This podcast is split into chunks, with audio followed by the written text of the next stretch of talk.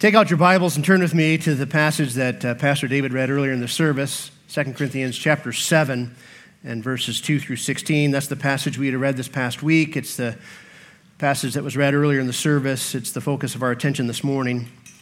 As a congregation, we've just been making our way through this letter, Paul's letter to the Corinthian church, and we've been going through it paragraph by paragraph, page by page, and uh, we're now uh, just about, well, we're right at the halfway point through our, through our letter, through this letter and through our study.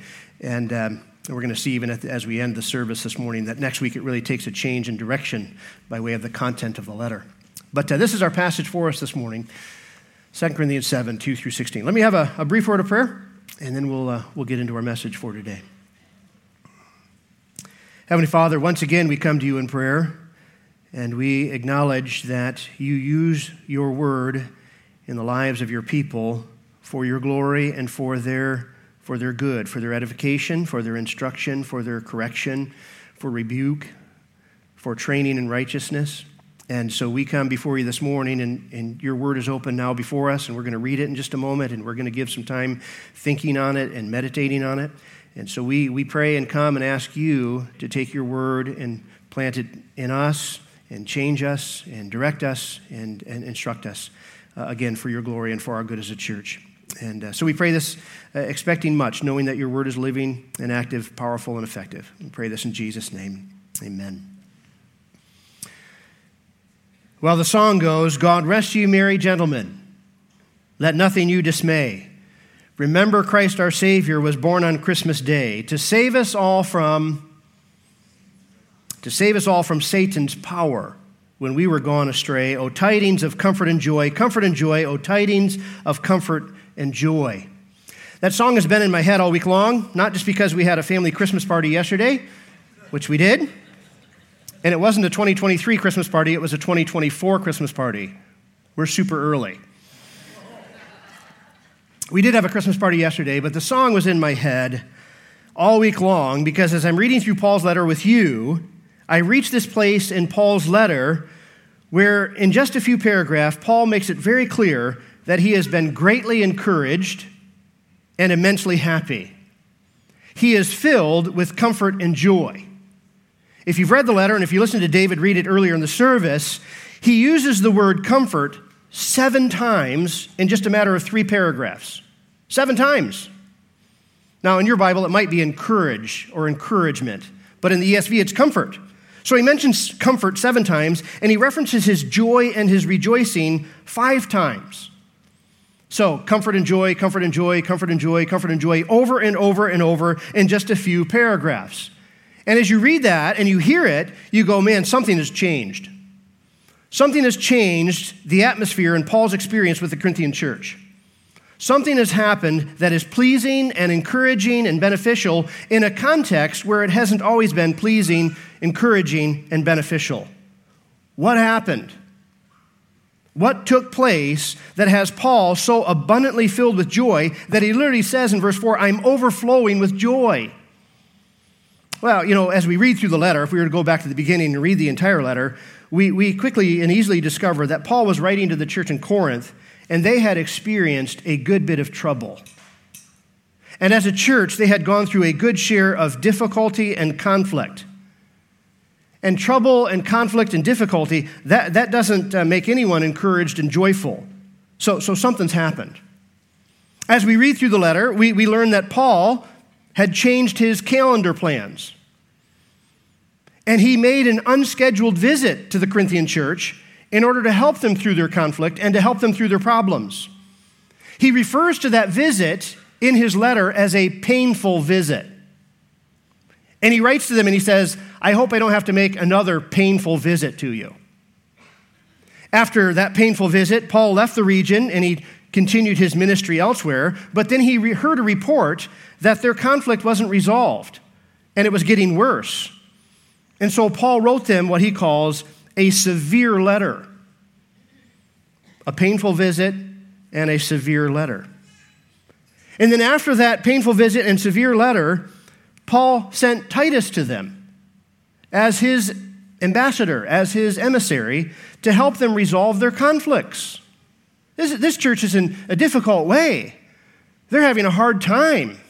They're not getting along, and it's, there's stress there, there's tension there, there's conflict there. How would you like to have been Titus? I can imagine the conversation between Paul and Titus. Paul goes to T- Titus and he says, Titus, you remember that painful visit we had in Corinth several months ago? And Titus going, Oh, yeah, that was ugly. It was just difficult. Yeah, you remember the report that they weren't doing well and we wrote that severe letter to them? Yeah, I wonder how they're doing. Well, that's just it, Titus. I want you to go back there and find out how they're doing. Oh, yippee! Yeah, that sounds like a barrel of monkeys there. A lot of fun. You know, who, who wants that assignment? I, I can imagine Titus going like, why don't you go? me, pick me, you go. So as we read through the letter, we hear about this painful visit.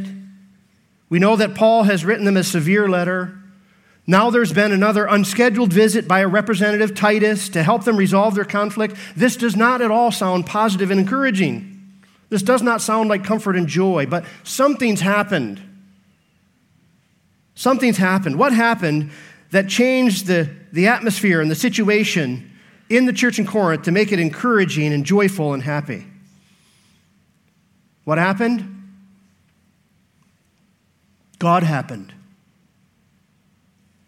Paul's visit and Paul's painful letter, followed up by Titus's visit, it produced something in them. It produced in them a God intended sorrow, a godly grief, which resulted in repentance, a turning around and going in a new direction. As a result of Paul's visit and as a result of the letter, they, they were repentant. They become convicted of their error, the error of their ways, and they were sorry. And more than just being sorry, they became very zealous to turn from their broken path and to do what was right. They weren't just mentally agreeing with Paul, they were actually pursuing a new path of action that was in line with God's desires. A path that would lead to blessing, and a path that did lead to blessing. Their repentance produced in them new attitudes and changed behaviors, which turned a very bad situation into a very positive one. And when Paul got that news, he was filled with comfort and joy and pride and confidence and increased affections for them. You know, if we were in that church or if we were in that city and we saw that turnaround, we would say, boy, they really turned a corner. They were a church that were going through a lot of conflict and a lot of difficulty, and there was a great deal of stress and tension there. But, but God has done something there, and they've really turned a corner, and that which was becoming disastrous has now be, become a real incredible blessing. You know, before we dive into the text, we learn something from this. We learn something from this letter and from their experience. Sometimes associating with God's people can be very hard and difficult and conflictual and painful and stressful. You ever been there? You ever been there? Paul had been there. The Corinthian church had been there. Not a fun time. Painful visits, severe letters, mediating conflict. You ever, you ever go through that situation with God's people? Conflict, trouble, that stinks. No one's having fun then. It's not a picnic. But what happens when God intervenes? What happens when God intervenes and God's people repent and return and they do what is right and righteous and they do it together? You see, when God's people turn to Him and go His way and go His way together, that's a party. That's a blessing. And the Corinthian church had experienced it, and Paul had heard about it, and he is filled with comfort and joy. In 3 John, the Apostle John writes, and he says, I have no greater joy than to hear that my children are walking in the truth. And that's what happened in Corinth. Paul had instructed the Corinthians with corrections that corresponded with God's word. And those Corinthians, they listened and they believed and they godly in godly repentance they pursued a right way and they walked in the truth and their faith obedient response to the truth made them a blessing to one another and a refreshment to Titus and a real joy to Paul. And in all of it God is glorified and Paul is filled with comfort and joy. And he, so he says it over and over. Let's look into the text. We, have had enough introduction. Look at uh, chapter 7, verse 2, where David picked up this morning. He says, Make room in your hearts for us. This is the second time in Paul's letter he has said this. the conflict in the Corinthian church had caused the Corinthians to be restricted in their affections toward the Apostle Paul. Earlier in the letter, he said, Hey, open your hearts to us. I came to you, I shared the love of God with you, I shared the gospel with you, I poured my life into you, and you guys are now restricted in your affections toward me. And that teaches us something. Conflict within the church is always personal, it's never impersonal. There's always personalities involved. And Paul knew what that conflict was doing. It was hurting the church and it was hurting their relationship. And he said, Man, I, have poured out my heart to you. You guys are being restricted in your affections toward me. Open your hearts to us. He goes on to say, We've wronged no one, we've corrupted no one, we've taken advantage of no one. I do not say this to condemn you, for as I said before, you are in our hearts to die together and to live together. So, so Paul has no interest in throwing the Corinthians under the bus. He, he loves them.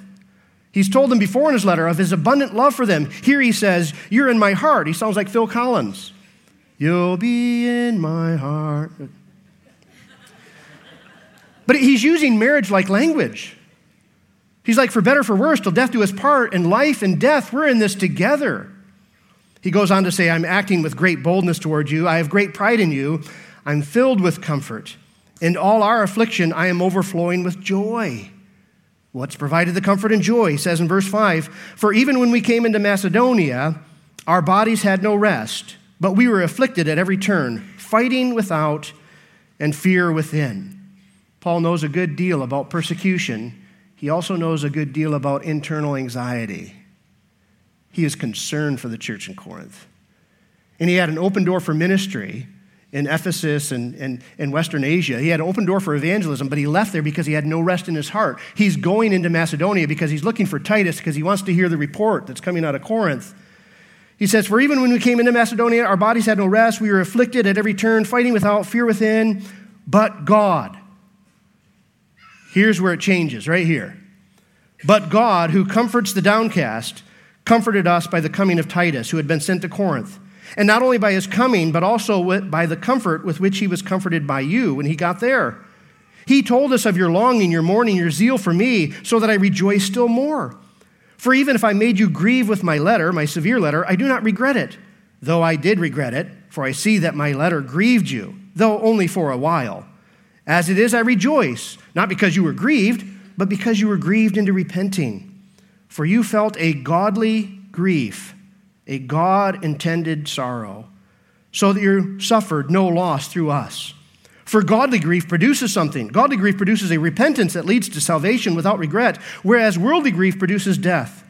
For see what earnestness this godly grief has produced in you, but also what eagerness to clear yourself, what indignation, what fear, what longing, what zeal, what punishment, what resolves for justice. At every point, you have proved yourself innocent in this matter. So, although I wrote to you, it was not for the sake of the one who did the wrong, the offender, nor for the one, sake of the one who suffered the wrong, me, but in order that your earnestness for us might be revealed to you in the sight of God. Therefore, we are comforted. And besides our own comfort, we rejoice still more at the joy of Titus, because his spirit has been refreshed by all of you. For whatever boast I made to him about you, I was not put to shame. But just as everything we said to you is true, so also our boasting before Titus has proved true, and his affection for you has gone through the roof. It is even greater, as he remembers the obedience of you all and how you received him with fear and trembling. I rejoice because I have complete confidence in you. So you read this over and over comfort and joy, comfort and joy, comfort and joy. Boy, something's really happened in the Corinthian church the, the church that was painful to visit, the church that was receiving severe letters and, and follow ups to resolve the conflict. Something's happened there. Well, God happened there. Paul wrote them a letter, and Paul made a, a visit. And, God produced something in them, a repentance. And they turned around and they've now gone the right way. And that is revealed in the fact that they have been refreshed personally and they become refreshing to Titus, who has now given Paul great joy. Things have changed there. And it's something that God has produced. This wasn't man made, it wasn't man manufactured. No, God, God's done something there. You know, in this context, we read of all this uh, comfort and joy, but we also read about godly grief and worldly sorrow. Godly grief and what the text calls worldly grief. In verse 10, it says, Godly grief produces repentance that leads to salvation without regret, whereas worldly grief produces death. Worldly grief comes with no repentance, and it produces death.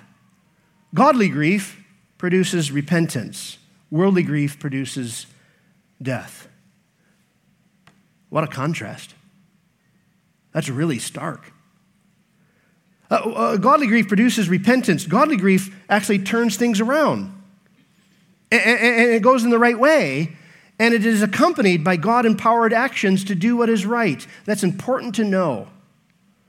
Godly grief produces repentance, and it is, it is accompanied by God empowered actions to do what is right. Worldly grief, it's just sorry. It's bummed that wrong has been done. It, it, it acknowledges that wrong has been done, and it, it's sorry that it's happened, and it's bummed, but it's not accompanied by change of behavior. There's no repentance. There's no change of direction. And the end thereof is death. Well, what does repentance look like? You know, all, all, he says about worldly grief is it ends in death because there's no repentance there, there's no changing, there's no direction ch- difference, it just ends in death. But when he talks about godly grief and repentance, he gives us quite a, quite a list of what repentance looks like. What does repentance look like? He says it looks like salvation without regret. Now, this salvation isn't salvation from Satan unto God, it's not from sin unto righteousness. This salvation, in the context, is saved relationships. God produced sorrow produces God empowered actions of righteousness. And in that context, relationships are restored, relationships are saved, they're put right. And reconciliation happens. No one is bummed when the church goes down that path. There's no regret in going God's way. And so repentance looks like salvation without regret. Salva- uh, repentance looks like earnestness to clear yourself. A, a God produced sorrow comes with God given desires to come clean to confess the wrong, to separate it, and to be in the clear, no longer associated with that which was disastrous. Repentance also looks like indignation, fear, longing, zeal, punishment, or the pursuit of justice. Repentance comes with anger toward the wrong that was committed, in indignation. It's not just like, oh, that's a bummer. Oh, I'm so sad that happened. No, it's, it's an indignation. It also comes with the acknowledgement that the sin that was committed was actually against God before it was against anyone else. The fear of the Lord is involved. It's God whom I have sinned against. It comes with a longing to make things right, to set things straight, for justice to be pursued with real commitment. In, in repentance, punishment is not avoided, nor is it unheeded. The attitude of godly repentance is whatever it takes to make things right. This is what repentance wants to do. What does repentance look like? The last thing he says is it looks like proven innocence. The right path isn't just mentally agreed upon, it's actually pursued and acted upon. The right way is put into practice. And this is the important thing. You need to hear this. This is something that God produces. This is something that God does. And God does it with His Word, and God does it by His Spirit, and God does it within his people. So here's a really big deal. When the opportunity, when the opportunity to repent comes along, don't let it pass you by. Because you might not get the opportunity again. And I'm not talking like, hey, if you don't repent, you might die. No, no, no. Remember Esau? Sold his birthright, then sold his blessing. Then, when he wanted it back and he repented with tears, the opportunity to repent had passed him by. So, when God produces a repentance, a godly sorrow for sin, that comes with God empowered actions to do what is right, and you let that go, you put yourself in a really bad way. But when God through his word and by his spirit comes along and convicts you of what is wrong and shows you the way that you ought to go and gives you the power to do it and you act upon it, oh, that's a party. People are blessed. People are refreshed. What was a disaster situation becomes a very positive one. So that Paul is saying here, man, I'm overflowing with joy. I could not be happier. I'm filled with comfort and joy. That's what's happening here. Well, while this godly grief and worldly grief is certainly a part of this context, uh, the, the, the bigger lesson of this is Paul is communicating to Corinthian, the Corinthians his encouragement and his joy that their repentance and their obedience has brought him. Paul is overflowing with joy to their response to what is right and their commitment to seeing it done. You stand back from these paragraphs and you see that Paul was comforted by God through the coming of Titus. And Titus was comforted by God by the obedience of the Corinthians. And the obedience of the Corinthians provided Paul real joy, and Paul shared his joy that he has in them with them in his letter. And so this comfort becomes multifaceted and multidirectional and multi layered, and God is the source of it all. And these people are happy.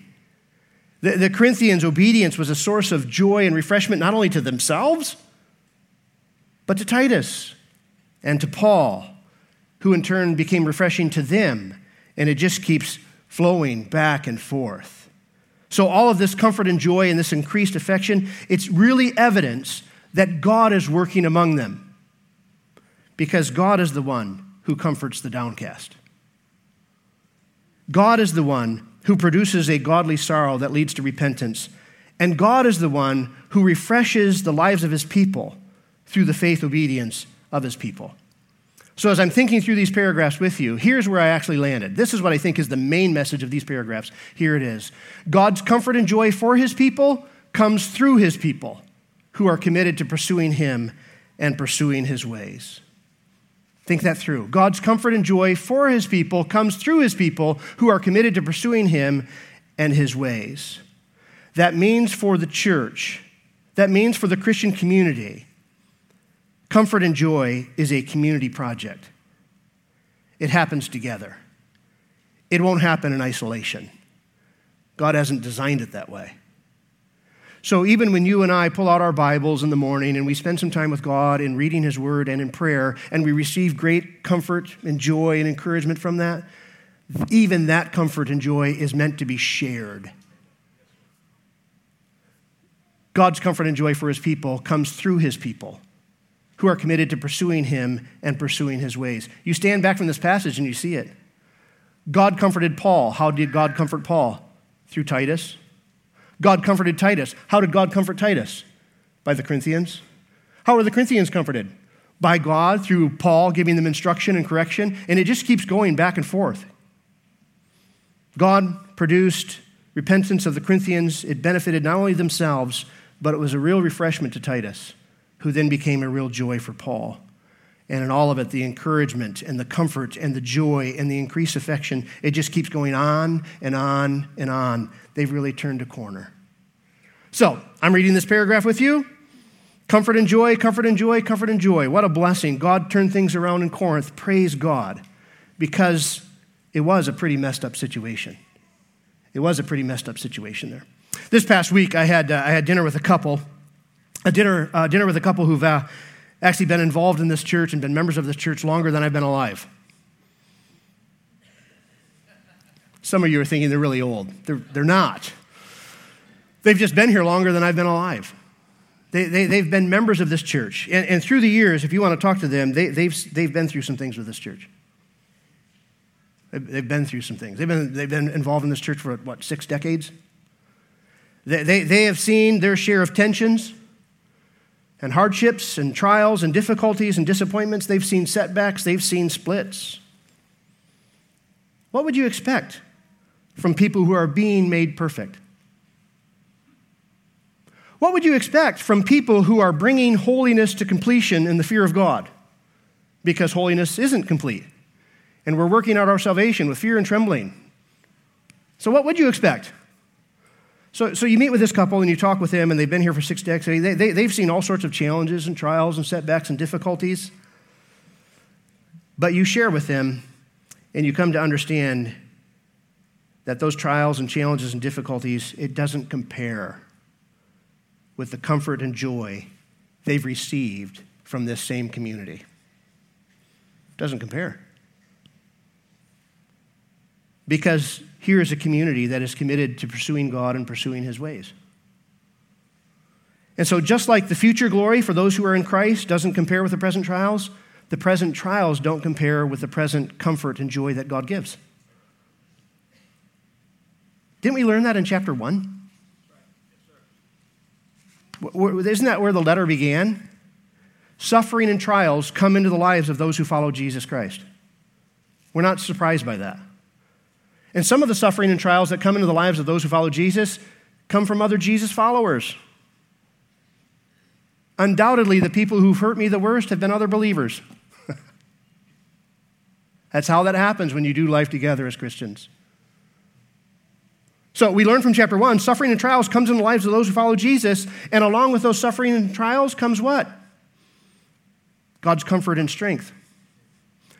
Why? Because God comforts the downcast. He is the Father of mercies and the God of all comfort. And He comforts us with more comfort than we need so that we might share His comfort with others.